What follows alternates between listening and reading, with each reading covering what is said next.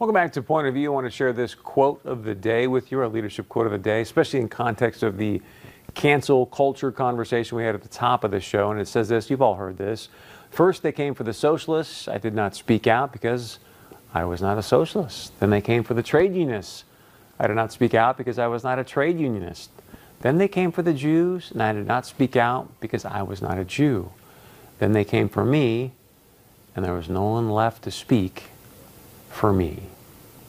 So, you know, when you hear the social media cancel culture thing, you think, ah, that's never going to happen to me, and then it does. So, look, th- this is serious. We need to stand up for our First Amendment rights, our right to speak out. I know there's other mediums out there and whatnot, but again, if Twitter's going to do things like that or any of these places, have a good reason. Let's share more opinions, not less. I think that's good for the nation.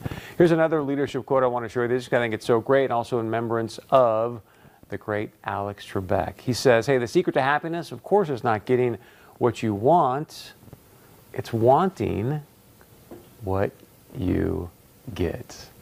I think that is fantastic.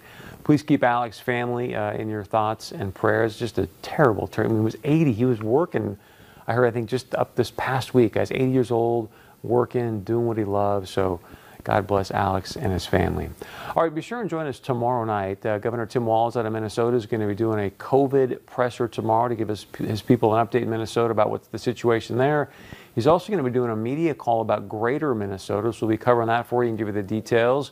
And then on Wednesday, it's Veterans Day, so Senator Kevin Cramer is going to join us.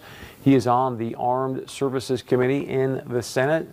He's also on the Veterans Affairs Committee in the Senate as well, so we get a chance to visit with him about that. And of course, the latest happenings and what's going on with the news, which I'm sure by Wednesday, there'll be a ton, ton more going on.